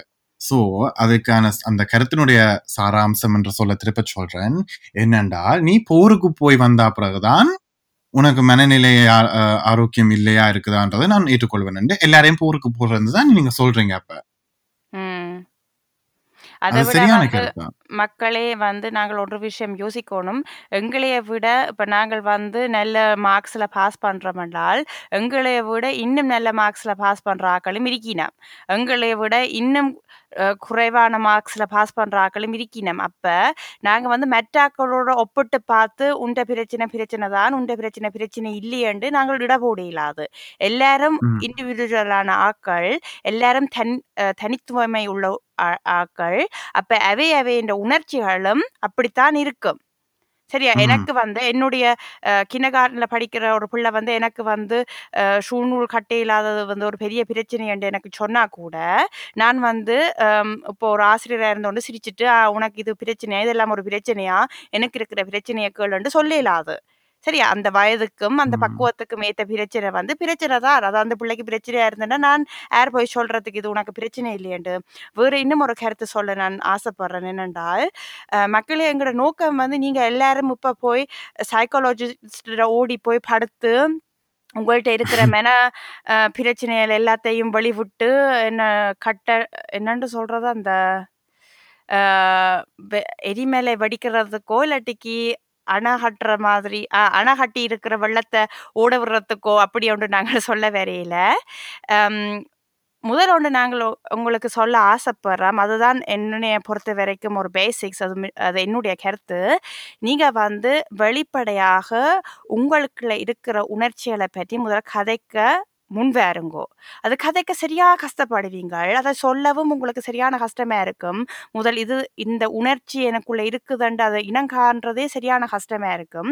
ஆனால் நாங்கள் எங்களோட தமிழ் கம்யூனிட்டியில் கூடுதலாக எங்களோட நண்பர்களோட பெருசாக எங்களுக்குள்ளே நடக்கிற நெருக்கடிகளை பற்றி இல்லாட்டிக்கு நெகட்டிவ்களை பற்றி நாங்கள் கதைக்கிறே இல்லை. நாங்கள் எல்லாம் மேலோட்டமாக கதைச்சிட்டு சும்மா ஃபண்ணுக்கும் சந்தோஷத்துக்கும் தான் நண்பர்கள் உண்டு. ஒரு பிழையான ஒரு என்னென்னு சொல்கிற பபுளுக்காக வாழுறோம் என்னையை பொறுத்த வரைக்கும். இப்போ என்னுடைய வீட்டிலேயே கூட எத்தனையோ தடவை சொல்லியிருக்கீங்க, முந்தி நான் சின்ன பிள்ளையா இருக்க நான் என் நண்பர்களோட டீப்பாக ஒரு விஷயத்தை பற்றி கதைச்சினேன்டா, அதே நாங்கள் சொல்கிறேன் அதுக்கே நான் தெரிய வேணும் அப்படிலாம் கதைக்கூடாது. குடும்பமானம் காத்துல பறக்குது, கப்பல்ல போகுது, ஆத்துல ஹெரையுது அண்டு தேவையில்லாத விஷயத்த சொல்றதால கூட நாங்கள் எங்களுக்குள்ள இருக்கிற உணர்ச்சிகளை பூட்டி வச்சிருக்கிறோம், ஒரு இறங்கு பட்டிக்க பூட்டி வச்சிருக்கிற மாதிரி. இன்னும் ஒரு விஷயத்த சொல்லிட்டு ராமமுளை நான் கதைக்க விடுறேன், எனக்கு தெரியுது நீ நாங்க கொந்தளிக்கிறீரண்டு. ஓகே, நான் இந்த கருத்துக்கு ஒரு கருத்து சொல்லிட்டு நான் நீர் அடுத்தது சொல்லுவீரா இல்லாட்டி அவங்களுக்கு அதை கவனிக்க இல்லாம போயிடும். என்னென்றால் இந்த அந்த நீர் சொன்ன மாதிரி ஏன் வெளியில சொல்றேன்னு சொல்லும் போது அங்க இருக்கிற பிரச்சனை என்னன்னா, மானத்துக்கும் மனநிலை ஆரோக்கியத்துக்குள்ளேயும் எதுக்கு முக்கியத்துவம் கொடுக்கறது, மானத்தை பாக்குறதா இல்லாட்டி மனநிலை ஆரோக்கியத்தை பாக்குறதா என்றது ஒரு பெரிய பிரச்சனையா இருக்குது. எங்க என் வீட்டுல கூட இந்த பிரச்சனை இருக்கு, ஏன் இதை போய் அங்க சொல்ற, நீ போய் வெளியில கதைக்க போறதானே, இப்ப நாங்க போய் கதைக்கிறதான்னு எல்லாம். ஆனால் நான் வெளியில ஒரு நபரோட அதை பற்றி என்னுடைய உயிர் நண்பர்களோட நான் கதைக்காம இருக்கேன், நான் என்ன ஆகிருப்பேன், பழுதா இல்ல போயிடுவேன் மனிதனாக என்றதுதான் உண்மை என்று அதை நாங்க. அதை விட இந்த பிரச்சனை என்னப்பா உம்மோட வீட்டுல மாத்திரம் இருக்கிற பிரச்சனைக்கு தான் என்னப்பா உம்மோட வீட்டுல மாத்திரம் இருந்தா அது கின்னஸ் வேர்ல்ட் ரெக்கார்ட்ல வேறமாப்பா அந்த பிரச்சனை. அப்படி என்ன ஒரு பிரச்சனை, ஒரு தனித்துவமான ஒரு ஒரு ஸ்பெஷலான ஒரு பிரச்சனை உம்மோட வீட்டுல மாத்திரம் என்னண்டு இருக்கேல மக்கள் ஒரு உண்மையா யோசிங்க, ஒருக்கா மூளையில யோசிங்க உணர்ச்சி வருது என்னண்டாப்பா. ஸ்டோயிக்கா அந்த பிலாசபருக்கு பேர், நீ தானே பிலாசபி டீச்சர், பயாலஜியும் பிலாசபியும் என்ன பேர் அவருக்கு, நான் கிரண் பேர் ஸ்டோயிக், நீ தான் என்ன கரெக்ட் பண்ண வேணும், நான் ஒன்றும் உங்களை டெஸ்ட் பண்றதுக்கான சொல்லல. அவர் சொல்றவர் இந்த உலகத்துல நடக்கிற பிரச்சனை ஒவ்வொன்றும் ஒருக்கா நடந்துட்டது இன்னும் ஒரு ஆளுக்கு எங்கேயோ இடத்துல. ஆகவே என்ன அது ஒரு பிரச்சனையாக இருந்தாலும் அதை நாங்கள் ஒரு மெதுமையாக எடுத்துக்கொள்ளலாம் என்றதுக்காகத்தான் அவர் அதை சொன்னவர் என்றது சரியான கருத்தான் எனக்கு தெரியல. ஆனால் அதில் அவர் சொன்னதிலிருந்து நான் கற்றுக்கொண்டது அது. நீர் தான் டீச்சர், நீ தான் அதை கரெக்ட் பண்ண வேணும். ஓ இல்லை இல்லாட்டிக்கு நான் இப்போ இப்போ பெண்களுக்கு பலாத்காரம் நடக்குதுன்னு நாங்கள் வாசிக்கிறோம், பத்திரிகைகள்ல வாசிக்கிறோம், நியூஸ்ல காணுறோம். ஆனா இதை பற்றி ஒருத்தரும் கதைக்காம இது ஒரு பக்கமான விஷயம், இது இப்படி ஒன்றுமே இல்லையன்ற மாதிரி இருக்கிறதால இல்லாட்டிக்கு எனக்கு ஒரு ஆளுக்கு நடந்த உடனே எனக்கு மாத்திரம் தான் இப்படி நடந்திருக்குதுன்னு நினைச்சு கூச்சப்பட்டு கொண்டு இருக்கிறதால அது இல்லாம போகாதான். இது கன இடங்கள்ல நடக்குது. அதே மாதிரி தான் மன சோர்வும் மனக்கவலையும் மன கஷ்டங்களும் எல்லாருக்கும் இருக்கிற ஒரு விடயம். ஒரு மனிதனாக பிறந்தண்டா இதை சந்திக்காமல் வாழ்க்கையை கொண்டு போக இயலாது. அதனால இதெல்லாம் வெளிப்படையா கதைக்கலாம். இதுக்கும் மானத்துக்கும் நாங்கள் ஒரு நல்ல குடும்பம் என்ற சீலுக்கும், நல்லதொரு குடும்பம் பல்கலைக்கழகம் என்ற பாட்டுக்கும், இல்லாட்டிக்கு நாங்கள் பெர்ஃபெக்டான ஆக்கள் என்று காட்டுறதுக்கும் ஒரு சம்பந்தமே இல்லை. நாங்கள் அதை கதைக்க அது வழிவரைக்க தான் மெட்டாக்களுக்கும் தெரியும். எந்த வீட்டிலையும் எனக்கு எந்த புள்ளிகளை நினைச்சு கவலை, எந்த மனுஷனை நினைச்சு கவலை, எந்த மனைவியை நினைச்சு கவலை, எந்த அண்ணன் தம்பியை நினைச்சு கவலை, என்னைய நினைச்சு கவலை என்று நாங்கள் இப்படி கதைக்கிறதால தான் வரும். அதனால மக்களே, நான் உங்களே என்னென்று சொல்றது மூச்சிகன்னு டொச்சில் சொல்லுவான், நான் உங்களே அழைக்கிறேன். உங்களோட நண்பர்களோட வெளிப்படையா கதையுங்கோ. உங்களுக்குள்ள இருக்கிற உணர்ச்சிகளை பற்றி வெளிப்படையா கதையுங்கோ. அதுக்கு நீங்கள் பயப்பட தேவையில்லை, வெக்கப்பட தேவையில்லை. வெக்கத்துக்கும் அதுக்கும் சம்பந்தமும் இல்லை. நீங்க வேற விஷயத்துக்கு வெக்கப்படுங்கோ, இதுக்கு வெக்கப்படாதீங்கோ. நீங்க ஓப்பனா கதைக்கத்தான் நீங்களே உங்களுக்கு அதை ட்ரீட்மெண்டா கொண்டு வருவீங்க. ராமும் நானும் எவ்வளவோ கதைக்கிறதால தான் எங்களுக்குள்ள ஒரு நார்மல் ஹெல்த் இருக்குதுன்றது என்னுடைய நம்பிக்கை. இல்லாட்டிக்கு நான் இப்படி இதை பற்றி கதைக்காம எல்லாத்தையும் எனக்குள்ளேயே வச்சு பூத்தி கொண்டிருந்தேன்டால் நான் எப்பயாவது படிப்பேன் என்ன. அதே நேரத்தில் நான் மக்களை உங்களுக்கு சொல்லிக் கொள்ளலாம் கஸ்தூரிக்கும் கூட நான் அதுக்கு நன்றியாக இருக்கிறேன் அந்த விஷயத்துக்கு. ஏனென்றால் நான் ஒரு சரியான டார்க் பீரியட்ல இருந்து நான் அந்த நேரத்தில் நான் பாட்காஸ்ட் எடுக்கல என்று நினைக்கிறேன்.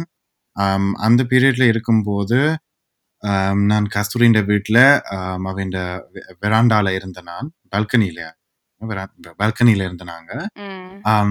நாங்க காலமா சாப்பிட்டு கொண்டு இருக்க எனக்கு சாப்பிடவும் இஷ்டம் இல்லை, ஒன்றுமே செய்ய விருப்பம் இல்லை, கஸ்தூரிக்கு என்ன செய்யறேன்னு தெரியாது. அப்ப நான் திருப்ப ஒரே ஒரு விஷயத்த சொல்லி அது இந்த பாட்காஸ்டுக்கு வர வேண்டிய விஷயம் இல்லை. ஆனா இருந்தாலும் அதை நான் சொல்லி திருப்ப அழுத கொண்டு இருந்தேன் நான். அழுதனானா சோகமாக இருந்தனா கஸ்தூரிக்கு பொறுமை இல்லாம போச்சுது அதை சொல்றதுக்கு. அது ஒரு மனித உணர்ச்சி. ஆனா கஸ்தூரி எனக்கு அந்த நேரத்துல ஒரு மிக தேவையான முக்கியமான ஒரு விஷயத்த கஸ்தூரி சொன்னது. அதுக்கு நான் உண்மையில நன்றிக்கு கடமைப்பட்டிருக்கேன். அந்த நிமிஷம் வரையுமே நான் அதை சரியா உணரையில. ஏனென்றால் கஸ்தூரி சொன்னது என்னண்டா எனக்கு இந்த விஷயத்த சொல்லி பொறுமை இல்லாம போச்சுது அந்த மாதிரியான ஒரு விடயத்துல. அது கஸ்தூரி அப்படி வேர்டிங்ல சொன்னதா இல்லாட்டி அதுதான் அதன் கருத்தா மையா கருவான்றது எனக்கு தெரியாது. ஆனா நான் அப்ப உணர்ந்து கொண்டது எங்களோட பெஸ்ட் ஃப்ரெண்ட்ஸோட நாங்க எந்த பிரச்சனையை கதைச்சாலும் என்ன, என்னத்தை நாங்கள் அவையிட்ட சொல்லி அழுதாலும் என்ன, ஒரு ஆறுதல் பெறத்துக்கு அவை சரியான ஆட்கள். அத அந்த விஷயத்த நாங்கள் சின்ன டைசெக்ட் பண்ணி என்னென்ன எங்க பிரச்சனை இருக்குன்னு நாங்கள் அறியறதுக்கு சரியாக இருந்தாலும் உங்களுடைய பெஸ்ட் ஃப்ரெண்ட்ஸ் முற்றுமுழுதாக ஒரு அளவுக்கு இருக்கலாம். ஆனா முற்றுமுழுதாக ஒரு மனநிலை மருத்துவருக்கோ மனநிலை ஆலோசகருக்கோ சப்ஸ்டிடியூட் இல்லை. அவை நீங்க உங்களுக்கு மனநிலை ஆலோசனை சரியான முறையில வேணும்னா நீங்க மனநிலை ஆலோசகர்கிட்ட தான் போக வேணும். ஏன்னா நாங்கள் அதை விட ஒரு சக மனிதர். இது கஸ்தூரியும் நானும் பெஸ்ட் ஃப்ரெண்ட்ஸ்ன்றதுனால அப்படி பேசிக்கொள்றோம். ஆனா சில வீட்டுல அம்மாவும் பிள்ளையும் அப்படி ஒரு அம்மா பிள்ளையிட்ட நடுகளும் தன்னுடைய சோகம் எல்லாத்தையும் சொல்லி போட்டு ஒரு குப்பவாளி மாதிரி அந்த பிள்ளைய நடத்தி கொண்டு செல்லலாம். ஆனா அல்லது அந்த பிள்ளை அந்த அம்மா விட்டே தன்னுடைய சோகங்கள் எல்லாத்தையும் சொல்லி கொண்டிருக்கலாம். ஆனால் அந்த அம்மாவும் ஒரு மனிதன் தானே. அந்த அம்மா சைக்காலஜி படிக்கல. அந்த எப்படி ஒரு மனிதனோட இந்த பிரச்சனையை டைசெக்ட் பண்ணி இந்த பிரச்சனைய பிரிச்சு பார்த்து சின்ன சின்ன அம்சங்களா பிரிச்சு எங்க தொடங்கி எங்க முடிக்கிறதுன்றதெல்லாம் படிக்கல. என்ன ஒரு தளபாட தொழில் செய்யறவற்றுதான் ஒரு மேசை எப்படி செய்து முடிக்க வேணும் சரியான்னு தெரியும். 4 காலையும் பூட்டி எல்லாம் ஒரு டாக்டர்கிட்ட தான் ஒரு ஆப்ரேஷனை செய்யறதுன்றா அவருக்கு தான் தெரியும். நாங்க போய் പല ഡോക്ടർട്ട് പോയി വയറ്റിൽ ഓപ്പറേഷൻ ചെയ്യേണ്ട സൊല്ലില്ല അത്. ஓ, அதை விட நாங்கள் இன்னும் ஒன்று சொல்ல வேணும் ராம். என்னென்றால் நானும் நீரும் கதைக்கிறது சரி, அம்மாவும் பிள்ளையும் கதைக்கிறது சரி, அங்கே வந்து பர்சனல் ரீதியான முறைகளும் இருக்குது. எப்படியோ நாங்கள் வந்து அந்த ரோலில் நிற்கிறோம், அம்மா பிள்ளை பெஸ்ட் ஃப்ரெண்ட்ஸ் அண்டு. அப்போ சில விடயங்கள் நாங்கள் கதை கேட்க வந்து நாங்கள் அந்த பர்சனலான ரீதியில் கூட அதை உள்வாங்கிக் கொள்வோம். ஆனால் ஒரு டாக்டர்கிட்ட நாங்கள் போய் சொல்லமெண்டால் எனக்கு இதுதான் பிரச்சனையண்டா, அவர் வந்து உவ என்ன எனக்கு இப்படி சொல்கிறா உவக்கு என்னண்டு யோசிக்க மாட்டார். அவர் வந்து இதுக்கான அணுகுமுறையை மாத்திரம்தான் பார்ப்பார் ஒழிய அந்த பர்சனல் ரீதியான இருக்கிற பிரச்சனைகளை வந்து அவர் கண்டுகொள்ளவே மாட்டார். என்ன நிச்சயமா அதை விட நாங்கள் உங்களுடைய மனநிலை ஆலோசகர்கிட்ட வந்து நீங்கள் சொல்லலாம், எனக்கு நீங்கள் இப்படி கதைக்கிறது விருப்பம் இல்லை, தயவு செய்து இந்த வார்த்தையை பாவியுங்கோ அதுக்குண்டு. நான் கூட என்னுடைய மனநிலை ஆலோசகர்கிட்ட இந்த ஜெண்டர் ரைஸ் சம்மந்தப்பட்ட விஷயத்துக்கு நான் என்னுடைய மனநிலை ஆலோசகருக்கு கிளாஸ் எடுத்திருக்கிறேன். அந்த மனநிலை ஆலோசகரானால் அதை சரியான புறமையாக கேட்டு என்னட்ட நன்றி சொல்லி தானே நான் அதை வடிவாக ஓப்பனாக சொன்னதுக்கு மிக்க நன்றின்னு சொல்லி அந்த கருத்தை ஏற்றுக்கொண்டு. ஆனா இதுவே நாங்க வீட்டுல செய்ய இல்லாது எங்களோட பெஸ்ட் ஃப்ரெண்ட் கிட்ட சொல்ல இல்லாத நீ கதைக்கிறதே முழுசாக மாத்திக்கொள், என்னோட புடியில எல்லாம் கதைக்கலான்னு. என்னன்னா நீங்க at the end of the day நீங்க பே பண்றீங்க அந்த ஆளுக்கு. சோ அவை வந்து பே பண்றதுக்கு சரியான வேலையை செய்ய தானே வேணும்ன்றது வந்து வீட்லயோ பெஸ்ட் ஃப்ரெண்ட்டையோ அந்த அந்த விஷயம் இல்லை தான். ஓ இல்லை, நான் வந்து ஏன் இதை சொன்ன நான் ஒரு விளங்கப்படுத்த வாரேன். என்னென்னா எங்களோட ஜெனரேஷனில் கூடுதலாக என்னையை பொறுத்த வரைக்கும் வந்து இதை உள்வாங்கிக் கொள்றதுக்கு எளிமையாக இருக்குது. ஆனால் எங்களோட பெற்ற ஜெனரேஷனில் எடுத்த உடனே முதல் நீ உணர்ச்சியை பற்றி கதைக்கணும், ரெண்டாவது நீ ஒரு சைக்காலஜிஸ்டில் போய் இதை பற்றி கதைக்கணும்னு சொல்லிக்க அவைக்கு வந்து அதுக்குள்ள இருக்கிற அந்த தடை வந்து கூடவே இருக்கும். என்னென்ன அவைக்கு முதல் இதை பற்றி கதைக்க தெரியாது, இனங்காண தெரியாது, பேருந்து அங்கால ஒரு மருத்துவர்கிட்டையும் போக தெரியாது. ஆனால் ஒரு ஃப்ரெண்டுகிட்ட முதல் இதை கதைச்சு பழகி நீங்கள் என்றால் உங்களுக்கு அடுத்த கட்டத்துக்கு ஒரு சைக்காலஜிஸ்ட் போகிறதுக்கு ஈஸியாக இருக்குமென்று சொல்கிறதுக்காகத்தான் நான் அதை சொன்னேன். நான் என்னண்டா சில எல்லாத்துக்கும் நாங்கள் போகலாது தானே ராம், டாக்டர்கிட்ட போகலாது தானே எல்லா பிரச்சனையும். அதை விட மனநிலை ஆலோசனை வந்து இடமும் இருக்க வேணும் தானே நாங்கள் போகிற அளவுக்கு. ஓம் ஓமோம் அதனால தான் முதல் இப்படி நீங்கள் தொடங்குங்க. இதை தொடங்குறதாலேயே உங்களுக்கு இருக்கிற கணக்க விடயங்கள் சிக்கல்கள் வந்து மெல்ல மெல்லமாக குறைஞ்சு கொண்டு போகும்.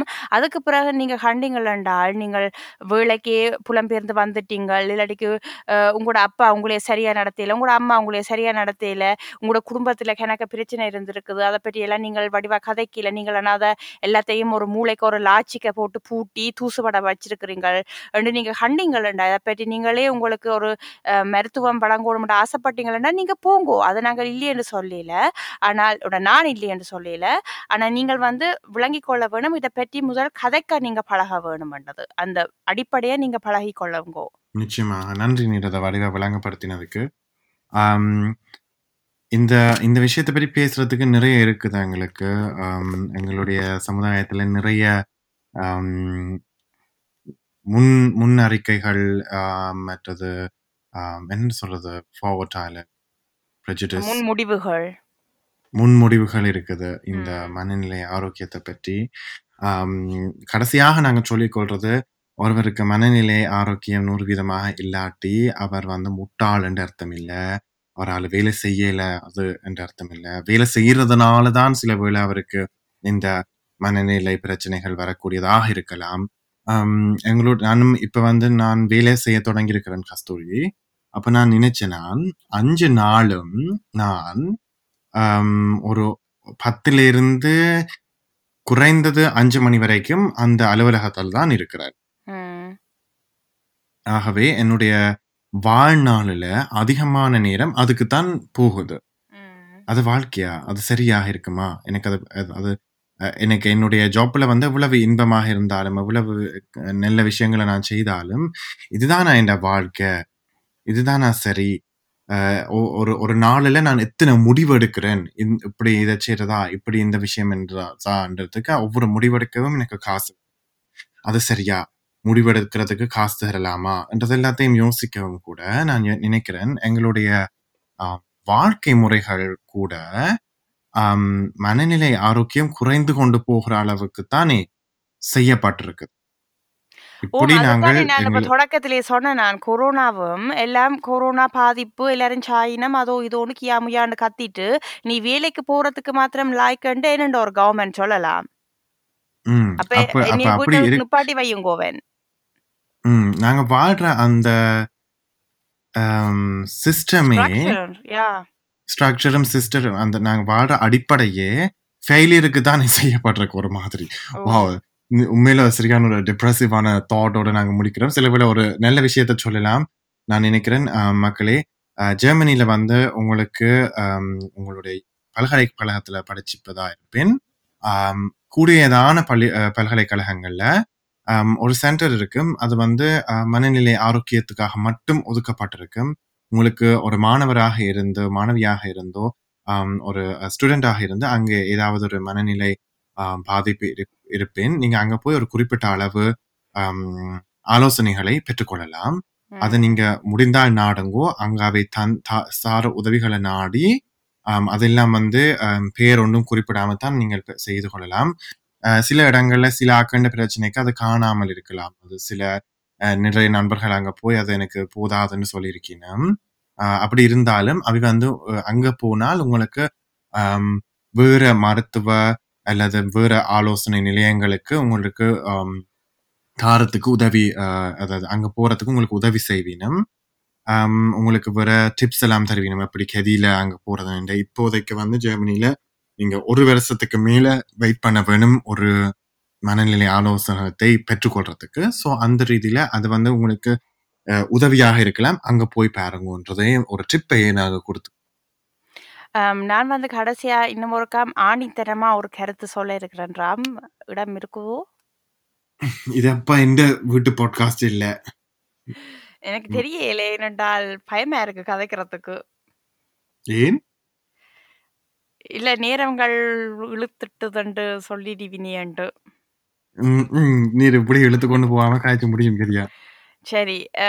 என்னண்டா மக்களே, உங்கள்கிட்ட யாராவது வந்து ஒரு மனச்சோர்வு மனப்பிரச்சனையை பற்றி சொன்னால் எனக்கு இதை நினைச்சு பயமா இருக்கு, இதை நினைச்சு கவலையா இருக்கு, இதை நினைச்சு சோர்வையா இருக்குன்னு சொன்னா முதல் மக்களை நாங்கள் எல்லாரும் படிக்க வேணும். நாங்கள் அதை இட போடக்கூடாது. ஏன் எங்களுக்கிட்ட ஒரு ஆள் வந்து இப்படியான ஒரு விஷயத்தை சொல்ல வேணும்? முதல் இப்படி சொல்றதுக்கு அந்த ஆளுக்கு வந்து கணக்க தைரியம் வேணும். ரெண்டாவது நீங்கள் அதுக்கு தகுந்த ஆளுண்டபடியா மாத்திரம்தான் அந்த ஆள் உங்கள்கிட்ட வந்து அந்த கதையை சொல்லுது. சரியா? அப்ப நீங்கள் அந்த பொறுப்பை உணர்ந்து கொண்டு அதை ஜட்ஜ் பண்ணாதேங்கோ. இவருக்கு விசர் தற்கொலை பண்றதெல்லாம் கோலத்தனம் என்று இப்படி ஜட்ஜ் பண்ணாதேங்கோ மக்களே. அதுல இருக்கிற உண்மையை பாருங்கோ. ஏன் அந்த ஆள் அந்த முடிவுக்கு போயிருக்கு, ஏன் அந்த ஆளுக்கு மனச்சோர்வா இருக்கு என்றதை கேளுங்கோ. நீங்கள் அந்த நிலைமையில இருந்தா என்ன செய்வீங்கள் என்று முதல் உங்களை அந்த இடத்துல வச்சு பாருங்கோ. ஒரு பிரச்சனையை நான் ஒரு விதத்துல கண்காணிச்சேன்டா அதே மாதிரி தான் இன்னும் ஒரு ஆள் கண்காணிக்க வேணும் என்று நினைக்கிற அந்த ஆஹ், அணுகுமுறை பிள்ளை என்றுதான் இல்ல நான் அதை சொல்ல வரையில என்னைய வந்து எல்லாரும் முட்டாள் முட்டாள் முட்டாள் என்று சொன்னா இந்த வீட்டுல இருக்கிற பெற்றாரில இருந்து எனக்கு படிப்பிக்கிற ஆசிரியர் மட்டும். அப்ப நான் வந்து நான் எப்பயாவது முட்டாள் என்றதை நம்புவேன்ன்றதோ ஒரு யதார்த்தம். அது வந்து நான் நண்டு இல்ல. இப்ப ராம் என்ன நிலைமையில இருந்தாலும் அது அப்படி நடக்கலாம். சரியா? என்னுடைய ம் அம்மா என்ன நிலைமையில இருந்தாலும் அப்படி நடக்கலாம். அதைத்தான் நான் சொல்ல வரேன். சரியா? நாங்கள் வந்து ம் அவைக்கான ஒரு புரிந்துணர்வை ஏற்படுத்த ஒழிய நாம அவைக்கு மேல நின்னோண்டு நான் அப்படி செய்ய மாட்டேன், எனக்கு இப்படி பிரச்சனை இல்லையண்டு நாங்கள் வந்து திமிராக இல்லாட்டிக்கு திமிரண்டு சொல்ல இயலாத நான் அதுக்கு மேலால நிக்கிறது வந்து சரியில்லை. நாங்க வந்து அந்த ஏன் அந்த ஆள் அந்த முடிவுக்கு போனவர், அவரும் எங்களே மாதிரி தானே பிறந்து வளர்ந்தவர், அவர் ம் மங்களே மாதிரி தானே ஒரு சோஷியல் சிஸ்டத்துக்கு வாழ்றார். அப்பயும் அவருக்கு அந்த முடிவு வந்தது சிலைக்குள்ள. அப்ப என்ன நடந்தது, ம் என்ன அங்க பிள்ளை நடந்தது என்றத கேள்விகளைத்தான் நாங்கள் கேட்க வேணும். அதை விட்டுட்டு எனக்கு எல்லாம் பெர்ஃபெக்ட், அங்க எல்லாம் நல்லது இல்லையென்று நாங்கள் முடிவெடுக்க இயலாது. அதைத்தான் நான் உங்களுக்கு ஆணித்தனமா சொல்ல வாரன் மக்களே. அதை விட நான் இன்னும் ஒரு கருத்து சொல்ல வேணும். நீங்கள் எப்படியாவது உங்களைய கஷ்டப்படுத்தி உங்களோட உணர்ச்சிகளை பற்றி ஓப்பனா கதையுங்கோ. ம்ஹும். நல்லது. ஆம். நானும் அப்போ அதுக்கு ஏற்ற மாதிரி ஒன்று சொல்லிக்கொள்றேன். ஒருவர் வந்து தன்னுடைய சோகத்தை உங்கள்ட்ட சொன்னாருண்டா அந்த சோகத்தில் நீங்கள் கான்சென்ட்ரேஷன் பண்ணுங்க. ஏர் சோகப்படுறார், சோகப்படக்கூடாது என்றதுக்கான ஆலோசனை எல்லாம் சொல்லாமல் அவர் தற்பொழுது சோகப்படுறார், அதுக்கேற்ற மாதிரி அவரை கட்டிப்பிடிச்சு அணைச்சு அவருடைய சோகத்துக்கு வரவேற்று அந்த சோகத்தை முற்று முழுதாக ஆம், அவரை உணர விட்டு அந்த சோகத்திலிருந்து தெளிய விடுங்கோ. மெல்ல மெல்லமாக தெளிய விடுங்கோ, சோகப்படாத என்று திணிக்காது. அது உண்மையில அதை விட ஒரு கஷ்டமானது வாழ்க்கையில இருக்காது.